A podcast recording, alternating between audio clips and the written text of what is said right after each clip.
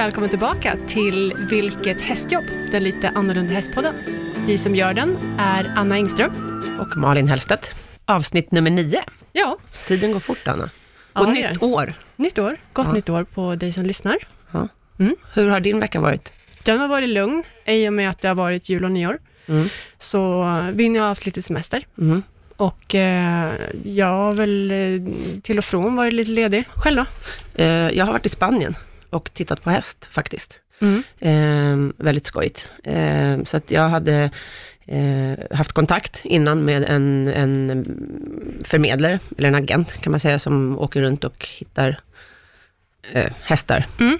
i, i hela landet då. Och så hade jag sagt till henne vad jag letade efter, givit henne vissa kriterier, och så har hon letat upp ett antal individer då som passar in på det här. Och eh, sen åkte jag ner med min sambo, och så åkte vi runt och tittade på de här hästarna, och hade semester samtidigt då. Mm. Så att, så att vi var nere, vi åkte ner på söndagen och åkte hem på fredagen. Och när vi kom ner på söndagen så åkte vi direkt från flygplatsen till två olika stall och tittade på tre stycken hästar. Och sen på måndagen var det julafton Mm. och så var vi lediga några dagar och åkte runt i Spanien. Och sen på torsdagen tittade vi på två hästar till. Så det var ganska hektiskt. Ja. Ja, Hittar du några? eh, ja jag hittade en häst som, som jag är väldigt intresserad av. En, en um, hingst. Mm. Som, eh, Svart? Är, Vit? Ja, den är svart. Svart? Mm. Ja, som är, eh, han blir fyra år i år. Okej. Eh, så det ska bli väldigt spännande. Och det är ju lite annorlunda att köpa häst utomlands. Kan Ja, man säga. ja. Alltså jag tänker, hur, måste de stå i karantän innan eller går det bara, i och för sig Nej, Spanien, vi är med i kanske- EU. Ah, ja, ja, ja. Så det är jag är inte så jäkla påläst på det där. Nej, så att de, de åker, det är bara att hämta hem dem så att säga. Fast då Ah. får man ju hyra ett transportföretag och Mm. sådär. Så att, eh, ja. Nu ska hon arrangera en eh, veterinärbesiktning då, Mm. såklart. Och eh, sen får man ju sköta allting liksom via Mm. sociala medier och mejl och, eh, ja, eller sociala medier, men WhatsApp till exempel är en väldigt bra funktion, Ja. tycker jag. Ja, precis. Så att det blir spännande. Mm. Kul! Jag Mm. måste få komma och titta på den sen. Absolut. Spännande. Idag har vi, eh, tänkte vi prata om hovar och hovbeslag. Det är ju ett ämne som är väldigt intressant, som man kan Exakt. grotta ner sig väldigt mycket i. Ja, precis. Det finns ju en uppsjö av olika skor och olika metoder att verka fötter och ja, hur man nu... Det finns ju väldigt många olika sanningar också. Mm. Och vi har en eminent gäst med oss idag. Ja, han är amatörtränare, han är travkusk, han är ryttare, han jobbar på K1 och han är hovslagare. Och mannen vi har med oss idag heter Mats Holmstedt. Välkommen! Tack så mycket. En applåd! En applåd, en spontan applåd. Du är ju verkligen mångsysslare. Eh, Ja, det har blivit så. Var det rätt intro? Det var rätt intro. Det Ja. finns lite mera saker där som jag pysslar med, men det, det går att göra många saker med hästar. Lägg gärna till Ja, jättegärna lägg till. Eh, Jag är engagerad i Svenska Hovslagarföreningen, där jag för närvarande är ordförande. Och vi engagerar 500 medlemmar cirka. Oj! Och eh, då kopplar man ihop det med mitt... eh, Jag jobbar ju varje tävlingsdag på Solvalla Mm. också och då kan man koppla ihop, vi kan ha årsmöte på Solvalla och Mm. nyttja de kontakterna då. då. Jobbar, när du jobbar på Solvalla då, är det eh, som hovslagare? Ja, från början var det ju det, men eh, det vi kommer att prata om senare är ju beslag och det använder man ju väldigt lite då, sommartid numera på travet. De springer mest barfota, så jag har en massa andra uppgifter också på Ja, Solvalla. men det är hovrelaterat. Det är hovrelaterat. Det, från det början. har ingenting med kuskkarriären att göra. Nej, jag hoppar Den in har- och kör något lopp ibland också, men Ja, det är mest men- för att det är roligt. Ja. Och sen jobbar du dessutom som ambulerande hovslagare. Ja, jag åker inte runt. Jag Nej. är ju på samma ställe. Jag har ju tre uppdragsgivare så att säga. Det är Försvarsmakten, Polisen och Hovstaten. Okej. Så det är inga jag- små, liksom, det är inga privatpersoner åker runt utan det är ganska stora saker. Ja, det är stora saker, men det är väldigt positivt för mig för att jag har hundra hästar under samma tak. Ja. Härligt. Skor du alla hästarna på K1 och på, hos polisen? Ja, Mm. och sen är det 16 hästar till nere på hovstallet då, då som drar Ah, ja. kungens Mm. vagnar. Mm. Men gud, alltså 100 häst på en, du skor dem själv. Ja, det gör jag, men det, det gör nästan de flesta hovslagare. Måste väl ligga där omkring för att kunna livnära sig på det. Mm, Men då lägger du Mm. upp dem på ett schema så att varje häst är var sjätte, var åttonde vecka. Ja, det kan, på sommaren kan det till och med vara var tredje för att de Oj. nöter ut skorna väldigt fort på Ja, asfalt. just det såklart. Ja. Är det inte Mm. tungt? Eh, jo, Jo. det är ett tungt jobb. Jag har tänkt på det Ja, i alla ja, de här åren, ja. men det är ganska Nej, men jag tungt. tänker liksom Ja. att ha så mycket, alltså häst. Mm. Ja, det blir inte så mycket ledigt över jul, för då hopar det ihop sig och då blir det jättejobbigt. Mm, jag förstår det. Jag, verk, jag har ju alla mina hästar barfota Mm. eh, och jag verkar dem själv. Att underhållsverka är att man eh, ser över hoven eh, regelbundet och filar till den lite snyggt. Ja, har man den barfota så flisar den ju så gärna Precis. utav sten och yttre underlag så att, och blir lite fransig. Och då har man en rasp och raspar till den och ser till att Mm. man håller en slät och fin kant. Det är att underhålla den. Det är ett litet Det är som jag filar. Exakt, precis som man filar sina egna naglar. mellan verkningarnas underhåll. Ja. ja, om min nagel går av väntar jag inte sex veckor tills jag får en tid hos pedikyristen, utan jag ser till att underhållsverka den med en gång. Och det finns ingenting som är så jobbigt som att stå upp och ner och verka fötter. Alltså, jag kan gå till gymmet, jag svettas hälften så mycket. Varför är det så? Är det för att allt blod åker ner i huvudet, är min teori. Det är en teori som kan stämma, men det mesta är nog att det är statiskt. Man kommer inte undan. Man Nej. är böjd och Ja. det är så. Du kommer inte undan Nej. därifrån. Och sen är ju, positionen är ju väldigt arbetsam. Ja. Vi tänkte börja dagens avsnitt med en liten historisk bakgrund. Varför man skor hästar.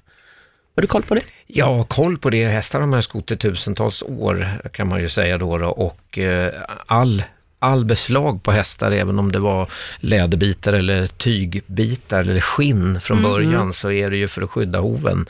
Och du säger att du har dina hästar barfota, men hästarna som jag jobbar med kan ju inte vara barfota, för de går för många gånger fram och tillbaks till slottet på Ja, ja, asfalt precis, och kullersten. Så de måste ha beslag, så det är det är därav det kommer ifrån, att skydda. Precis. De äldsta skorna man har hittat är från ungefär runt 900 efter Kristus. Mm. Eh, det finns ett fynd från en etruskisk grav från 400 före Kristus, men det finns liksom inte direkt några belägg för att man hade järnskor innan 1000-talet. Nej. Så. Däremot så läste jag att romarna hade någon form av, liksom, lite som, samma som, som eh, deras soldater, att de hade någon form av sol, eh, sandaler, Mm. eventuellt. Men det- de har inte några jättebevis för det heller. Och då tänker jag ändå, ehm, Alexander den store till exempel, han red ju ända till, han hade ju en häst, Bukefalos, som han red ända till Indien, till exempel. Och när höll han till? 500 före Kristus. Då är frågan Uppenbarligen om, klarade de sig ganska Ja. bra. frågan är om han hade bara en häst eller om han har som många dressyrryttare gör på prisutdelningar då. De har en annan häst på prisutdelningen. Ja, Kanske förvisso, hade men något han... stand-in ja. däremellan. Självklart kan de ju Ja. ha bytt hästar under, de red kanske inte samma häst dygnet runt, men de måste ju ändå ha forslat med sig alla de här hästarna. Och mongolerna till exempel, de erövrade ju hela, nästan, det är ju det största sammanhängande riket någonsin. Eh, och de hade definitivt inga skor på sina hästar. Jag vet inte hur snäll man var med hästarna på den tiden heller. Jag tror inte att man hade samma känsla för djur på den tiden heller, så att man nyttjade nog hästen mera som ett transportmedel och den fick springa till den stupa i princip. Mm. När det varit vinter så, då måste ju... Det alltså, blir inte jättemycket vinter runt Medelhavet kanske, men det är inte riktigt som här uppe. inte. De skor man har hittat från Mm. 1000-talet, alltså skorna uppkom i norra Europa. Just på grund av väderförhållandena. Så att Ja, jag tror att det det kan, jag tänker att det kan vara sådana grejer som har spelat in också. Ja, halka. Ja, Mm. precis. Och det har man kanske inte riktigt lika mycket problem med då. I sydligare länder. Nej. Jag tänker då kanske som arabländer, där är det mer torrt. Mm. Och då kanske man inte har samma, haft samma behov. Nej, inte på det viset. Där blir ju fötterna oftast väldigt mycket hårdare. Ja, Och hårdare fot håller ju också lite Exakt. längre, om den då inte spricker. ja precis. Mm. Men även om de, håller man efter dem och verkar dem och filar till dem och håller undan eh, fnas, så att säga, så kan man ju undvika sprickor ganska långt. Mm. Och man kan klara sig väldigt länge barfota med, om man sköter om dem faktiskt, beroende på vad man då gör med sin häst i professionen då. Mm. Så jag menar inte här nu att propagera för det, för jag har hästar som har skor också, utan jag är mer intresserad av liksom varför behovet har uppkommit. Och varför vi skor hästarna idag på olika vis och, och den utveckling som har varit med, med travet då, också då med all barfotakörning, att man har kommit tillbaka till den, det naturliga, för det är oslagbart. Jag brukar säga det när folk frågar varför jag har mina hästar barfota och sådär, att jo men att de är ju födda barfota, brukar jag hävda. Eh, och sen säger jag att jag tror att väldigt många hästar kan vara barfota, men jag tror inte att alla ryttare kan ha barfota häst, därför att det ställer ett mycket större krav på ryttaren. Eh, man måste kunna underhållsverka till exempel. Mm.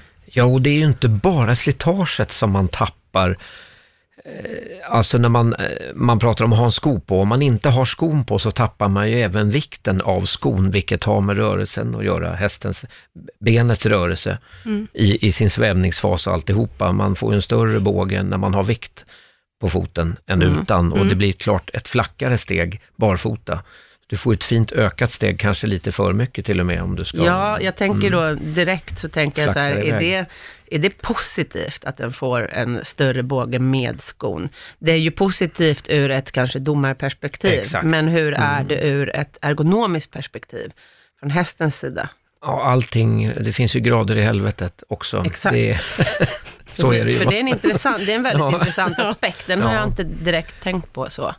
Eh, Nej, men man har sett mycket tävlingshästar ha, Ja. även i toppdressyr och så, för att jag har också ägnat mig åt mer som hobbygrej att eh, jobba på eh, Stockholm Horse Show, som numera heter Sweden International Horse Mm, Show, då, mm. där du också har varit. Exakt, tillsammans med dig. Tillsammans med mig då. Jag har ägnat ganska många år åt det där och där har man ju sett mycket topphästar Mm, tävla inom olika discipliner och jag har även sett där man har prövat då med aluminiumskor, speciellt på dressyr, men Mm, mm. då har man ju sett hästar som har gjort ökningar så att de nästan har flaxat iväg upp på, på läktarna. Okej, Och sen, har man, sen har jag även sett tillfällen då man har bytt tillbaka då till Mm. järn för att det blir, de blir för mycket upp i luften och Mm. flaxar med...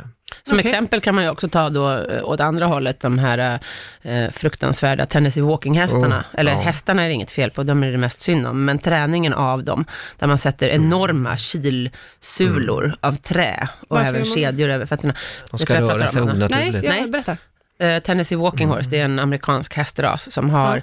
eh, speciella gångarter, som det inte är något fel på alls när de är nat- rör sig Naturligt. naturligt. Men eh, amerikanerna ska ju alltid Gör det värsta vanställa Mm. allting. Ursäkta att jag trampar några amerikaner på tårna, men Ja, det gör vi gärna för det där är en ja, det är kvalificerad en form av fruktansvärd djurplågeri. tortyr Mm. alltså, som Men de ägnar sig varför åt. gör man det? Alltså, Därför vad att är- de ska få fram extrema gångarter som kallas för Big Lick. Ja, och det här kan man googla på om man är intresserad.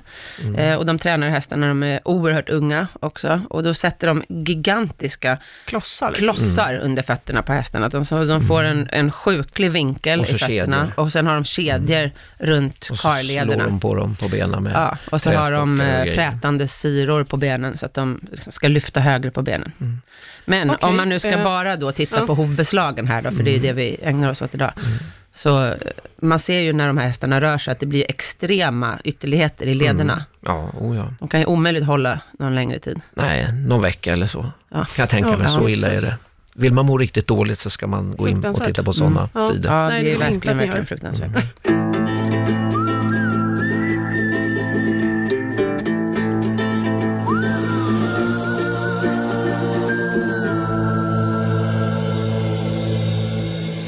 Men om vi återgår till um, hur hoven är uppbyggd. Och där har vi ju dig som en expert. Jag tror inte att alla hästägare har så stor koll. Liksom. Så är det ju inom ridsporten i Hoven alla är fall. bara en nagel. För, Men lite grann, alltså man har en hovslagare som kommer var sjätte eller var åttonde vecka och sköter om det där. Mm. Precis som att man lämnar in bilen på omsulning på vintern och Mm. våren. Eh, inom travet är det ju helt annorlunda har jag förstått. Där, är Mm. man mycket, där kan hästskötarna sko sina hästar själva och så. Mm. Där får Men- man ju lära sig väldigt mycket från grunden. Mm. Ja.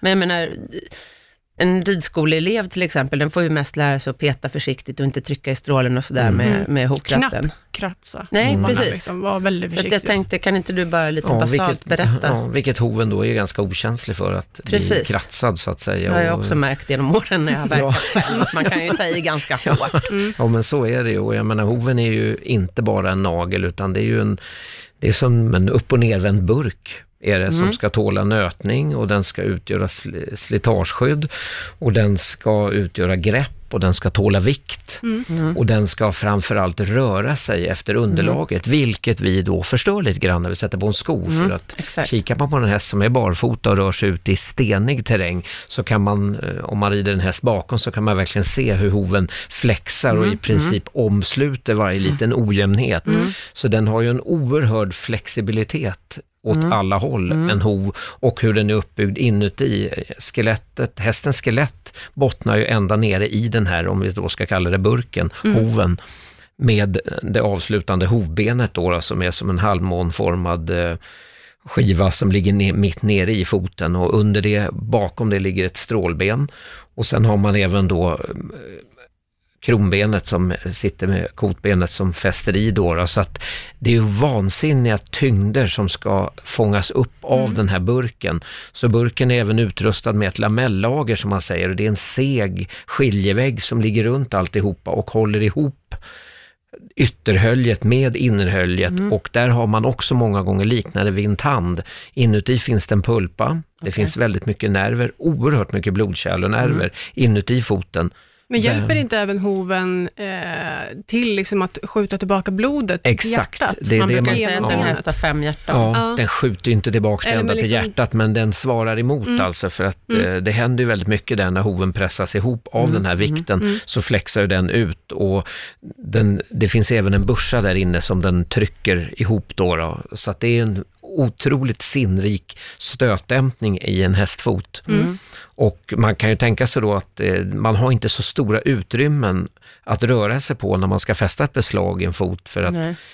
alla de här nerverna finns ju väldigt ytligt, så att man har en liten 3-4 millimeter, i bästa fall 5 då, att röra sig på när man ska fästa söm. Mm. Och eh, då behöver man ju gå och lära sig hur man gör det där då, då för att det är väldigt lätt att sömtrycka hästen, där sömmen kommer Mm. lite för nära och, och den är inte halt direkt, men när den har gått på det ett tag och belastat den här foten med den här, sin vikt då, då så får man ett tryck mot kötthoven och då blir hästen halt då. Mm. Om man tänker övrigt om vikt, så är den, hästen är ju fördelad så att den har den större delen av vikten fram i och med att den har sin hals och sitt huvud på framdelen och de stora bogbladen. Och sen lägger vi till en ryttare på det, Mm. så har vi i alla fall en 60-40 förhållande på hästen exteriört sett, om man säger Ja, sen fram ännu mer och med bak. ryttaren på. Ja, och väl eh, det ger ju 70. en väldigt stor påfrestning på just framdelen, Mm. framhovarna. Mm. Och man säger att en travhäst som springer i, i ett 40-tempo, som man säger, en travbana är 1000 meter, om passerar man varje 100 meter på 10 sekunder, då kör man ett varv på en minut och 40 sekunder. Mm. Och då har man väl en belastning på nästan två ton på hov, Mm. hoven, alltså, Mm. Varje nedslag. mycket. Och då är det inget fort. Nej. Mm. Det är väldigt långsamt Mm. i, Men i travhästen är ändå mera välbalanserad. Borde den ju vara, för den har Ja, ju inte en är ju- ryttare på. Eller? Det, det är sant, den har inte ryttaren på sig, men nu tävlar vi även i monté. ja, det är Nu har sant. ju ryttaren på. Mm. Och där kan man fundera över en liten detalj just med att eh, när man skolar om en häst till montéhäst så är det ju i nio gånger av tio så att om hästen normalt har kunnat sprungit barfota så behöver den plötsligt vikt för att klara det här. Man måste för tynga hästen ja. lite grann balansmässigt för att den ska klara att trava. Okej, Rent den faller lätt i vägen. galopp annars. Och det är lite konstigt egentligen med tanke på att du har tillfört mera vikt uppe på ryggen. Ja. Mm.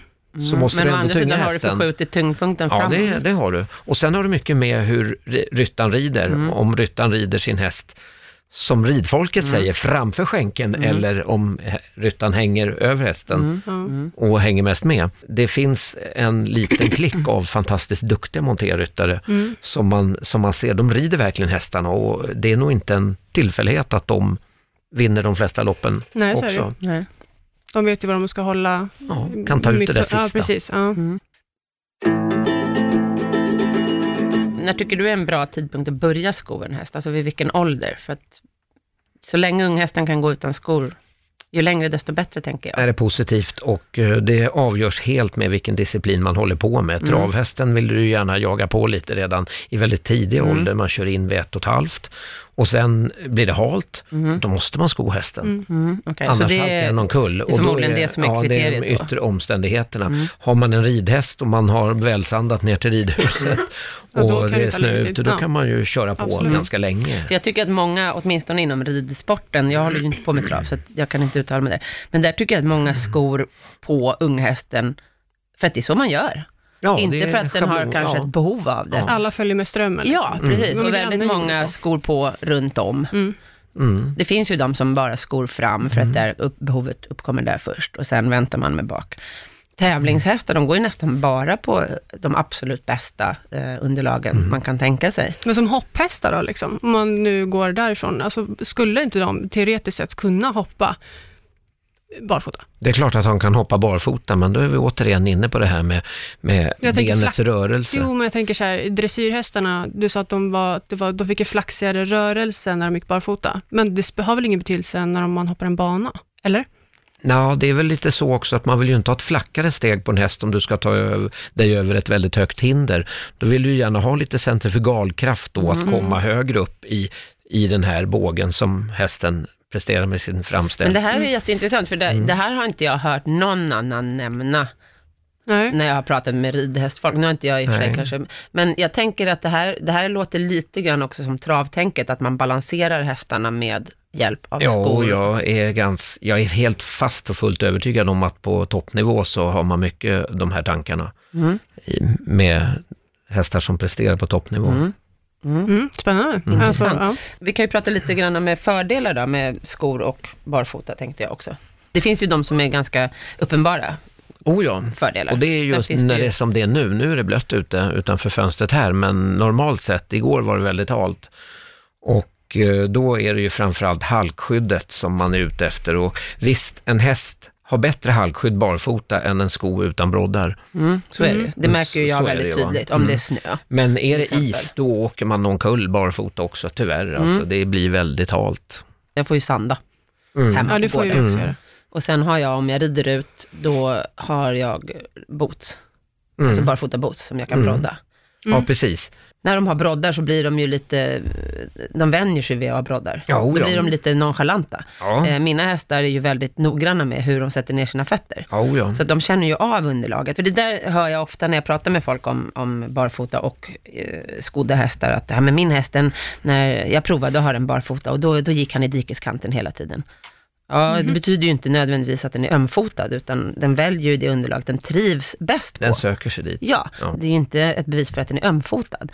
Ingen tycker om att kliva på en sten. Nej. Det gör inte jag heller. Folk verkar tro att en barfotahäst ska gå likadant som en skodd häst. Alltså den ska inte känna någonting, annars är den ömfotad. Så är det ju inte heller Mm. Nej. riktigt. Det är de här graderna vi pratade om tidigare. Precis. Det finns, eh, det finns ju många sätt att se på det där också. Och jag vet eh, folk som använder hästar då till turridning uppåt i Norrland och när det inte är snö då, och det är väldigt grusigt och man har gjort timmervägar och så har det blivit lite grovare grus på dem. Mm. Och det, det är klart, det är inte skönt att gå på. Och hästen är ju inget dumhuvud. det är Nej, nej. klart den söker sig till en lämpligare underlag att kliva på. Ja, och då kan Ja. jag tycka att låt den gå där då. då. Ja, absolut. Ja, istället för att man, nej, då måste man ha en sko på den. Mm. Alltså, man kan ju låta hästen välja underlag lite grann också, eh, i de, Ja. den mån det går.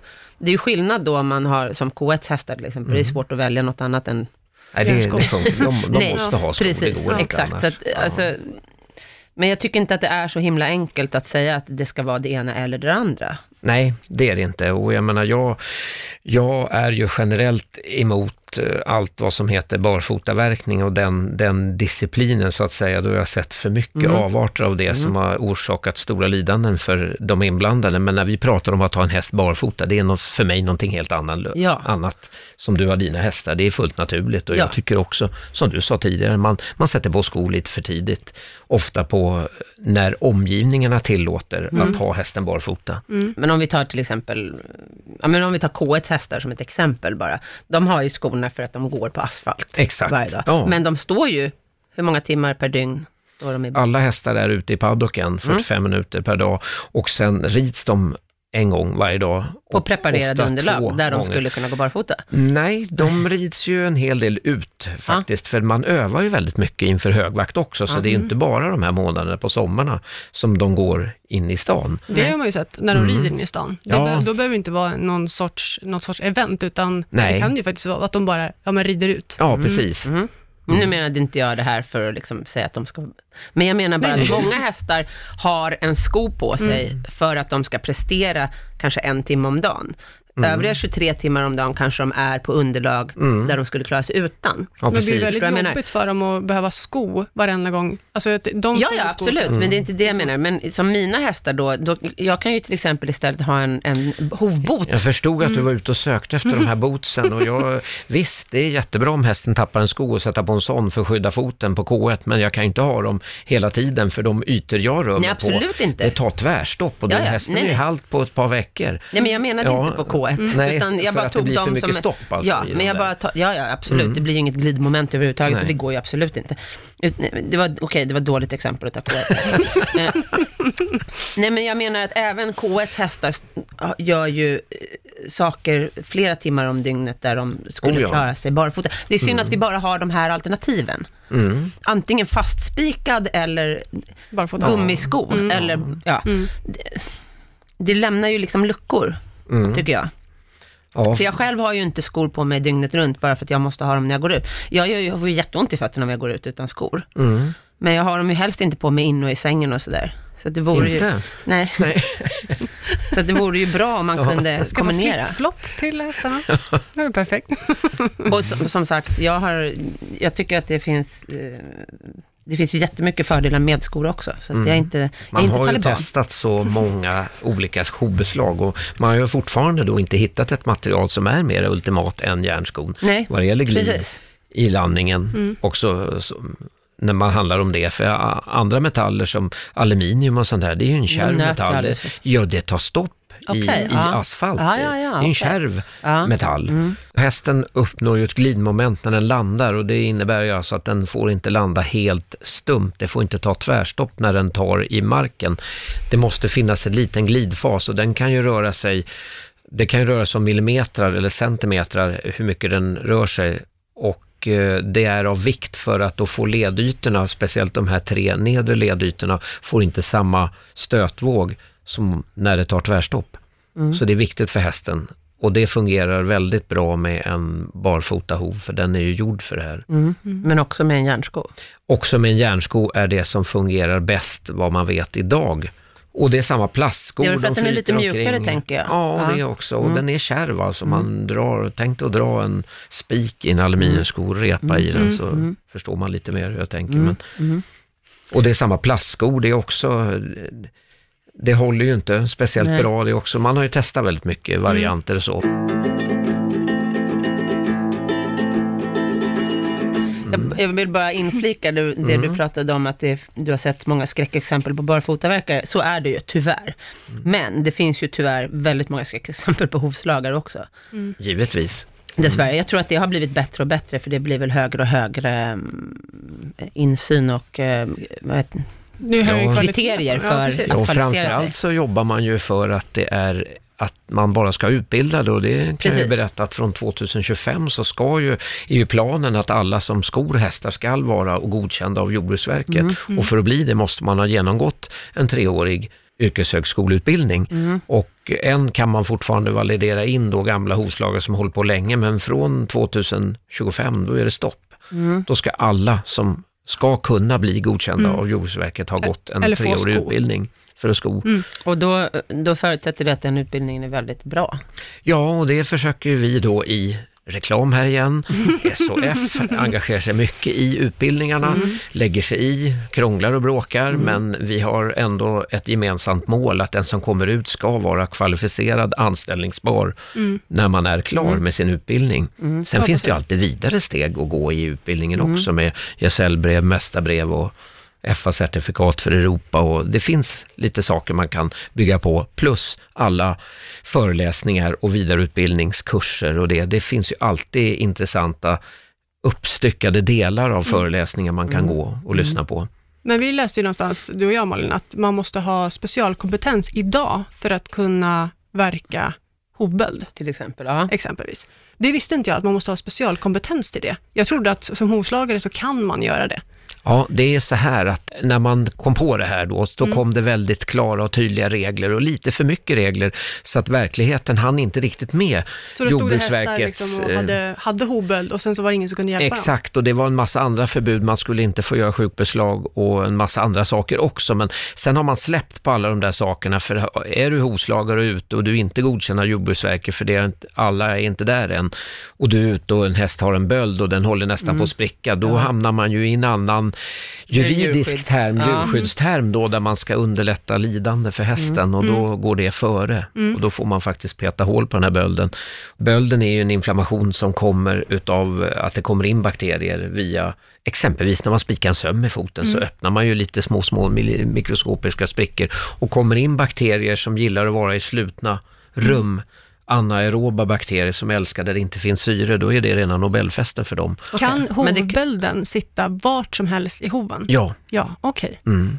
Men de kan ju också krypa ut själva Ja, den, hovbölden söker sig alltid till uppåt. Ja. För att hoven blir mjukare ju Ja. längre upp man kommer i hoven, så blir det mjukare och mjukare och då kommer den ju ut på tråkigt ställe i kronranden där Ja. det blir en stor ficka och var och det kommer ut. Men så fort hovbölden spricker, oavsett om hovslagaren tar hål på den från sidan eller underifrån, eller om den spricker av sig själv, så är det ju en oerhörd lättnad för hästen när trycket släpper, för det blir ett, det är ett stängt utrymme med en sprängkraft utav var och vätska i, så att det blir ett väldigt hårt tryck där inne som en trycker mot gigantisk nerver. underjordisk finne. Ja, precis. som man trampar på.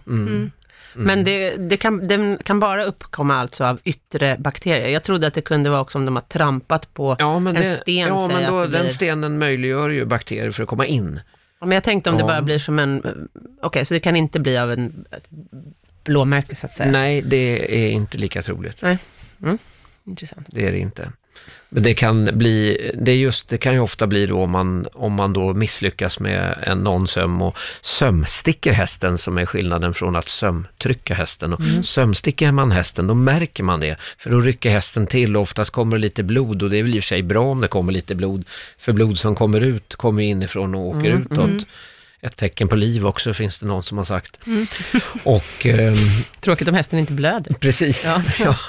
Och, men då har man också skapat en ingång, eller om man har verkat lite för mycket så att bloden kommer av den anledningen, då har man också skapat ingångar för sånt här. Jag har också varit med om de folk har varit slarviga med att verka hörnstöden och att de har vikt sig över Ja, och där finns att det ju en ficka oftast Ja, i precis. hörnstöden och traktbölder är ju det mest tråkiga för det är så hårt bak i bakänden på hoven så att där är ju, det är svårt att komma åt dem och det, det, de är väldigt, de är, de är nog jobbigaste platsen för bölden tycker Och jag. hörnstöden då är ju eh, den delen av hovväggen som viker sig in i foten mot strålen som Precis, sitter som mitt ett i foten.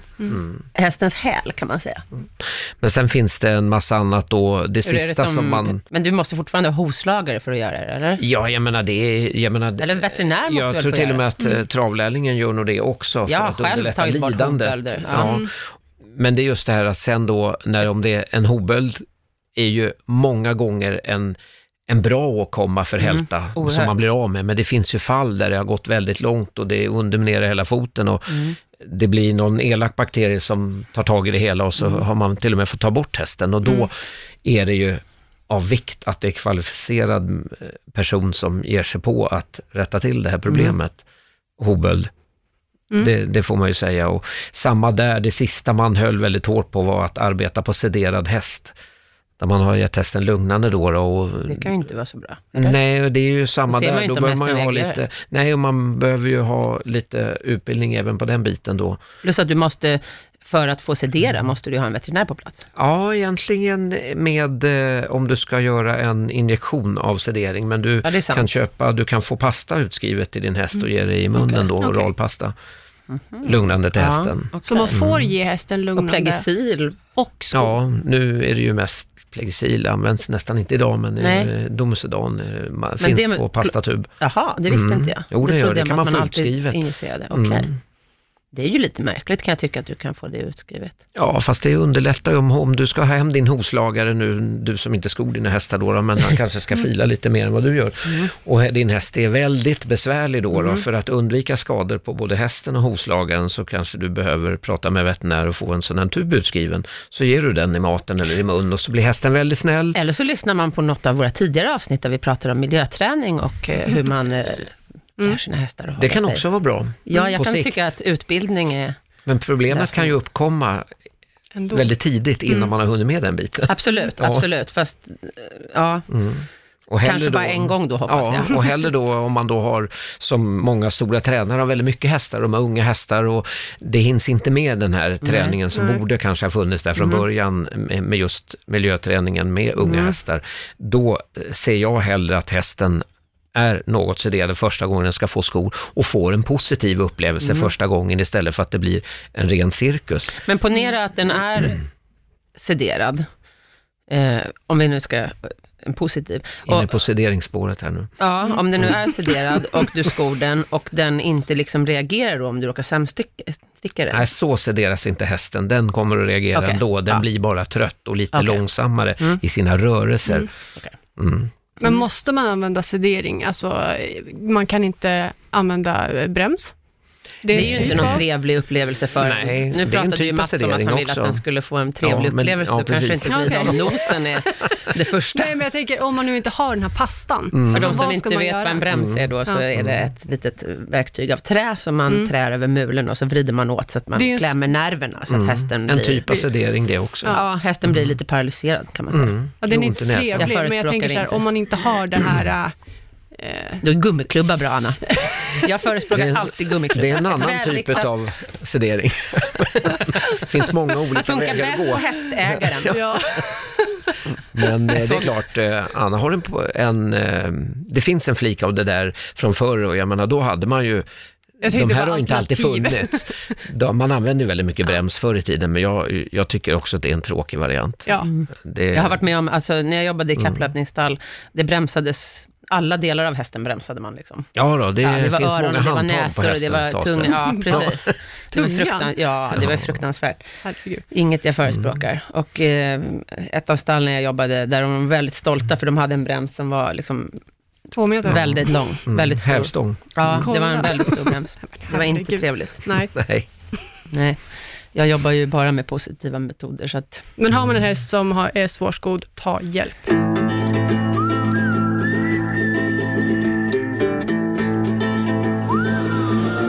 Min miniatyrhingst, den som jag har hemma fortfarande, Mm. han var jättebökig i början att verka. Alltså han stod inte still en sekund.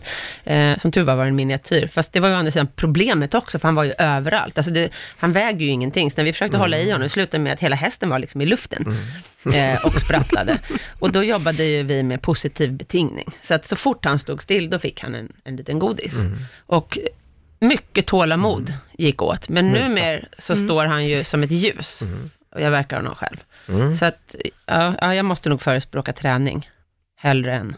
Ja, det, Men jag förstår som- din mm. syn på det hela. Det ena eftersom utesluter inte det nej, andra. Exakt, Nej. och eftersom du kommer som hovslagare och ska göra ett jobb, och då, då kan ju inte du stå där heller i åtta timmar medan man... Någon ska ge ponnymatning, alltså Nej. godismat. Och inte riskera heller att du blir sparkad eller skadad. Men det finns en poäng där och, och det har jag testat en hel del och jag tycker jag har haft stor framgång med det och det är belöningssystemet. Det finns ju de här eh, slickburkarna med Ja, lite olika ja, smaker mm, på. det. Och hästar som har varit riktigt, riktigt besvärliga och varit sederade, för jag har ofta en plan med sederingen att en dos första gången, mindre och mindre och mindre, sista gången i princip nästan ingenting och hästen tror fortfarande att den har fått sedering. Men istället har jag bytt ut det här på en del hästar och, och haft en hästskötare med mig då från, på jobbet som har stått med en sån här slickburk och det fungerar hur bra som helst. En avledande manöver plus att den tycker det här var ju gott och, och det, har, det tycker jag är en bra grej. Och, Så att när vi hade vårt senaste årsmöte på Solvalla i Hovslagarföreningen, reklam, SOF, då eh, hade vi eh, som alltid då en smidestävling där vi hade en 10-12 hästar som var med, man skor en häst och gör skor utav rakt järn, smider fina skor. Och då, eh, det tar ju lite tid det här och hästarna får stå länge så att då hade vi köpt in så att alla som kom dit med sin häst hade en burk. Och det funkade ju på de flesta av de hästarna väldigt bra. Och i de hästfall det inte funkar på hästen, funkar det på hästskötaren. Ja, det gör det ju också. Mm. De fick slicka lite. Ja, Ja. får hålla dem därifrån. Ja. Ja. Mycket bra. Silvertejp är också en sån väldigt bra. En remsa över munnen på hästägaren. Ja. Ja, ja. Mycket bra. Det är perfekt. Ja. Om vi går tillbaka till biodynamik. Eh, och hur skon påverkar hästen. Jag har sett så här filmer där de har jämfört eh, olika typer av skor, barfotasko, gummisko, järnsko och nedslaget, tänkte jag. Mm. Så vi kunde prata lite grann om. För att en, en oskodd häst, då blir det inte så mycket vibrationer. En skodd häst blir det lite mer vibrationer. En gummisko, då blir det som du pratade om, tvärstopp.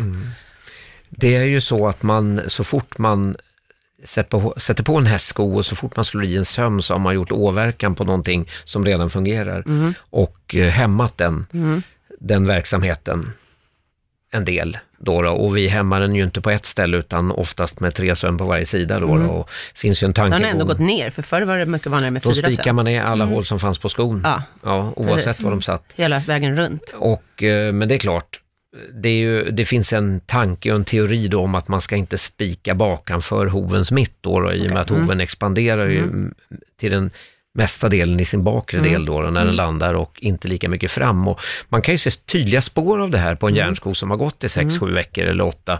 Om man vänder den och ser på insidan på bakänden, trakterna då, Mm. då finns det ju lite dike på skon där. Och då kan man ju också se hur man har placerat skon om diket befinner sig i mitten av skoarmen. Mm. Då har ju hästen haft plats. För det lilla diket, det är hovens rörelse där den expanderar. Så den, den, den lilla biten den expanderar fram och tillbaka, den nöter alltså ett hålrum i, i järnskon. Okej, ja. Sådana krafter är det. Ja. Och eh, om man då tänker sig att man lägger skon för tajt, då kommer det här diket att hamna väldigt långt ut så att Mm. hoven expanderar lite utanför skon och då får man ju genast en hämmande snedare belastning när hästen landar. Mm. En dum fråga på det här kanske? Finns Det finns är inga dumma frågor, bara dumma svar. Ja. Eh, jag har alltid funderat på, när eh, travhästarna har ju bara en tåkappa fram, men Mm. jag, rid, alltså ridhästarna har ju på sidan. Varför har man det? Om hästens Inte hov, generellt ridhästar, men det Nej. är väldigt modernt. Många, Tack, tack och lov inte generellt. Och, varför har man dem på sidan då om hoven ändå expanderar? Alltså, jag, kan, jag kan få på skam för det här, men jag tar det för jag är van att ta mycket skit. Tåkappa på skon är en liten eh, utsmidd del av järn, en trekantig bit som sitter i främre delen av skon och den ska då förhindra skon att glida bakåt. Och för att ha ett ännu mera stopp och inte kunna glida bakåt så har man eh, på vissa skor då sidokapper, samma trekantiga järnbit som sitter på en eh, varje sida då, in och kan man säga att de sitter klockan 10 och klockan 2. Exakt. Mm. Och man, kan, man måste inte ha något av dem. Man kan sko kapplöst också, helt kapplöst. Men Du förespråkar alltid tåkappa eller? ja, jag är inte Ja. intresserad av sidokapper. Sidokapper, Jag har sett för många tråkiga eh, resultat på sikt på hästfötter som har haft sidokapper lite för länge, där Men varför foten är har man det? Absolut vanligast bak. Ja, och det är hopträngt ordentligt och då kom, har jag ofta hört då kollegor som har sagt, men det handlar ju om att det finns ju hovslagare och hovslagare och vissa hovslagare de skär ju in de här eller bränner in kapporna. Ja. Sen finns det hovslagare som har förmågan att rikta skon så att kappan ligger, trycker inte där den ligger och gör ett väldigt snyggt jobb.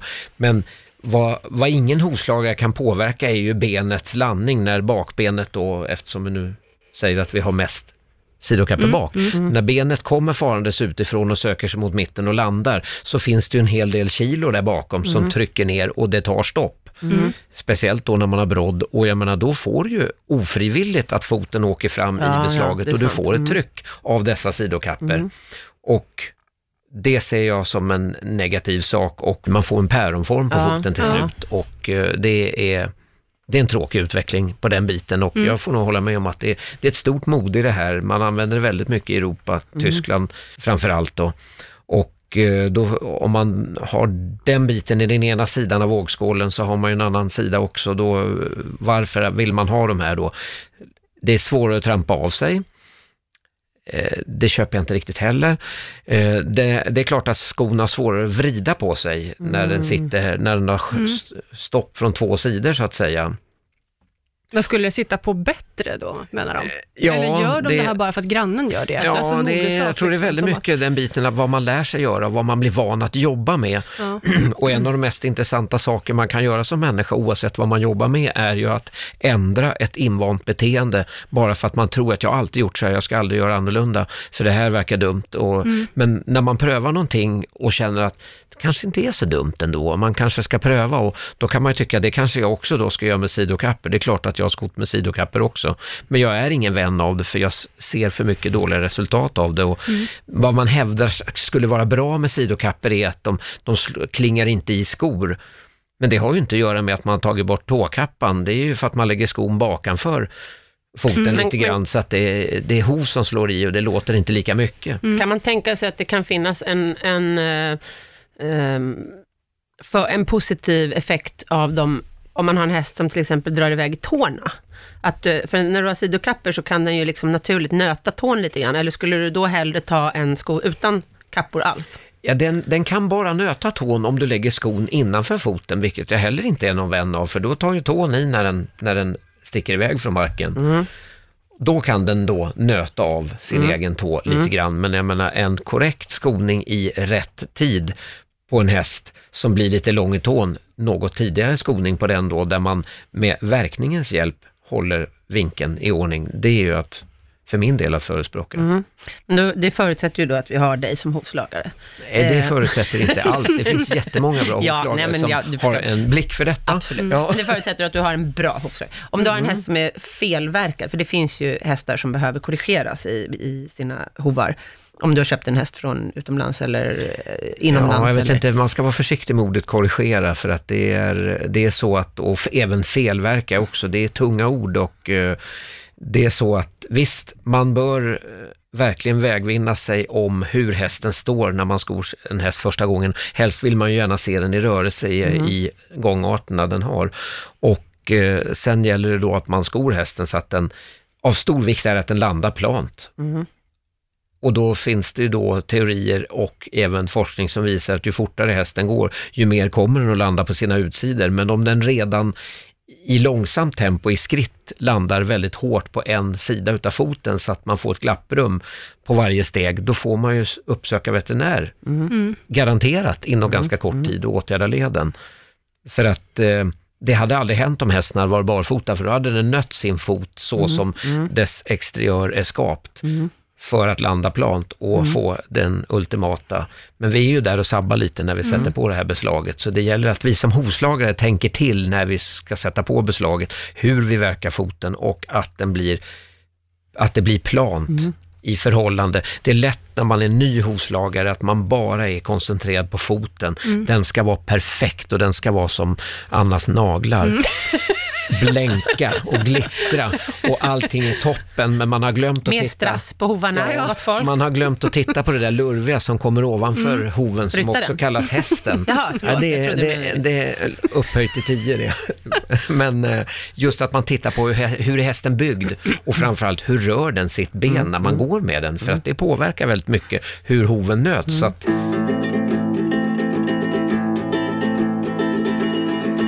vanligt är det att hovslagarna kommer ut och ber liksom hästägaren att Promenera Ja, men med hästen. spring, med hästen. spring med hästen för jag vill se hur den rör sig? jag vill Ja. att det ska vara eh, kutym. Jag vill Ja, att det det alltid inte ska vara vanligt. så. Nu kanske Jag- jag får mycket skit, men jag har aldrig varit med om det i travstallarna. Nej. Att någon har bett mig springa med hästen för att de vill se hur de rör sig. Nej. Det, har Det- ju kommit ut en, hovslagare och bara skott Ja, det är ofta bråttom. Man har många hästar att sällan sko. hovslagaren tittar på hur Mm. hästen rör sig. Men jag måste säga det att med den utbildning vi har idag, där reklam, SOF är inne och lägger sig i, så tycker jag att man har ehm, man har en sån tanke. Och jag tycker att de som går ut idag, de har, de har den ideologin att man vill titta och se hur hästen rör sig för att man ska kunna göra ett bra verkningsjobb. Och vad man övar väldigt mycket med när man går på en hovslagarutbildning vad det gäller de här, de här krafterna med en för hög eller för låg ut eller insida, så använder man, man kapar en sko på mitten så man bara har en kil. Och om man är osäker på att titta hur hästen landar, då spikar man på den här kilen på en sida och så tittar man, oj vad mycket bättre den går, tänker man.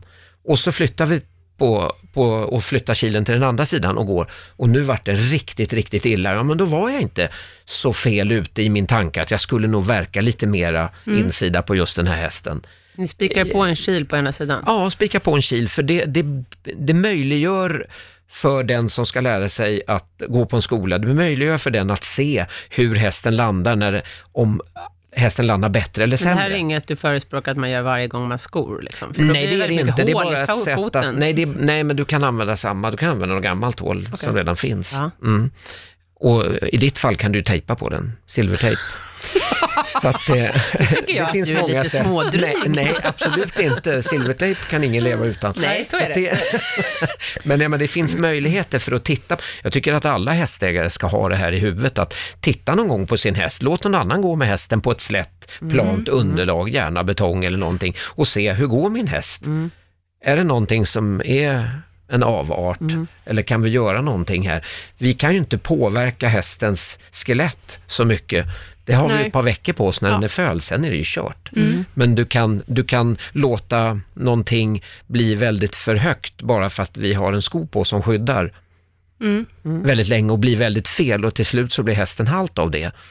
För att man inte var där och, rätt, och såg till att det var så naturligt som möjligt. Mm. Och man kan uttrycka sig så att vi ska hålla oss så naturligt som möjligt Ja. i hästens nedslag. Då. Mm. Då har vi ju veckans tips, tänkte prata om. Precis. Eh, och nu när det är, Vinterbeslag. ja, nu när det är vinter, vad ska man ha på hästarna? Och kälkarna slinter. Nu är det... Nu är det vinter. Vad har du för tips här? Normalt sett har man fyra broddar i, i, på skorna, men det har inte jag på K1, för det har jag kommit på en sak och speciellt då på jobbet att om jag har, sätter broddar, gängade broddar i, som egentligen heter skruvhakar, i tån också, så är det så att det måste man kolla varje dag. För börjar en sån glappa, då tar den sönder gängan och då kan hästen kanske vara skodd för en och en halv vecka sedan. Då måste jag ta av skon, svetsa igen hålet, borra ett nytt hål och det är oerhört mycket jobb med det här. Bara för att jag ska få dit en brodd till. Så jag har använder mig av någonting som heter konstift istället. Det är ett stift som är koniskt som jag låter en, en kille tillverka med en stålkärnespets i och det slår jag ner i tån. Så den har en skruvbrodd i trakten, två stycken, och sen har den två stift i tårna. De där har vi också låtit tillverka i olika höjder. Så då har de ett grepp som hänger med hela skoningen, för den lossnar aldrig i och med att den är konisk. Så varje gång den kliver på den så skulle det vara det minsta glapp i den så pressas den ner lite till då. då. Och de kan man ju välja i olika höjder. När foten då ska lämna marken och det man pratar om överrullning och man pratar framförallt lämnandet utav ytan, så måste, om den då har grepp i, bara i bakänden, då halkar den ju. För det sista som Ja. lämnar är ju faktiskt Tån, tåänden. Därav så använder vi de här stiften då och då har de lite, någonting som river tag Även i i asfalten, även i tån. Och det där kan man ju då studera. Jag var själv ute och studerade det här på våra hästar, för vi måste hitta någon lösning. När man ska gå upp för backen från andra sidan Lidingövägen så har vi en backe upp och den är lite isig och det. Och de får ju omkull där innan jag börjar med de här stiften och det fungerar jättebra. Och hur får man tag i dem? Det finns lite olika ställen man kan köpa dem. Jag vet att man gör dem på Mustad som tillverkar väldigt mycket söm och jag köper mina hos en kille som heter Arne Abrahamsen AB i Upplands Väsby. Han har en mekanisk verkstad och han tillverkar de här till mig. Men guldskor finns ju någonting som heter. Inom Ja. travet ja, och Ja. finns även för ridhästar. De är Då jättebra. är det fasta Ja, broddar. Exakt. Mm. Och då är det sex stycken va? Ja, det är Mm, sex stycken och det Då finns olika inte broddar, höjder. för de De är ingen sköna att bli sparkad med kan jag tala om. Nej. Nej, det är det inte med vanliga broddar Nej. heller. Men... Men för dig som inte Mm. orkar, vill eller kan eller har en jobbig häst, så kanske guldskon är ett eh, tips till, till Jättebra dig. sko. För den är ju en sko med fasta brodd och då Ja. byter du skon när du väl ska liksom... Och jag har hellre, ska jag ha fyra har jag hellre sex. Mm. Eh, om man väljer en lägre modell då, då om man tycker det här balans. räcker. Det är bättre balans och ett jäkla bra grepp Ja. Mm. på det här, de här isfläckarna eller den totala isen som Precis, blir för det är ju ibland. ytterligare en aspekt att när du har fyra brodd så blir det en ganska vinglig sidled på hårdare underlag. Ja, beroende på hur, hur hoven ser ut, hur smal hoven är och var du har Ja, satt och hur brodden. höga broddar. Men Mm. då är guldskon bättre Ja, den tycker jag är väldigt bra faktiskt. lite bredare anläggningsyta så att säga. Mm. Bra tips, tycker jag. Mycket bra. Ja. Mm. Nästa vecka ska vi fortsätta med Mats Ja. som gäst. Och då ska vi prata om optimerad hovvård för högpresterande individer, tänkte vi. Mm. Och det är ju lite både, både travet och rit. Exakt. Mm. Eller även Winnie. Eller vinner. Även Winnie är högpresterande och K1 Ja. hästar i allra högsta grad. Mm. Mm. Så att inte bara tävlingshästar. Mm. Spännande. Vi har ju även en Facebook-sida och en Instagram som heter Vilket hästjobb. Vill du mejla till oss, ha lite tips eller bara vill skriva in och tala om hur bra vi är, så kan du Så göra skicka det. all fanpost nu till Mats. Så kan du göra det på vilkethastjobb.gmail.com. Välkommen tillbaka nästa vecka. Tack så mycket. Och hej då till dig som har lyssnat. Hej då!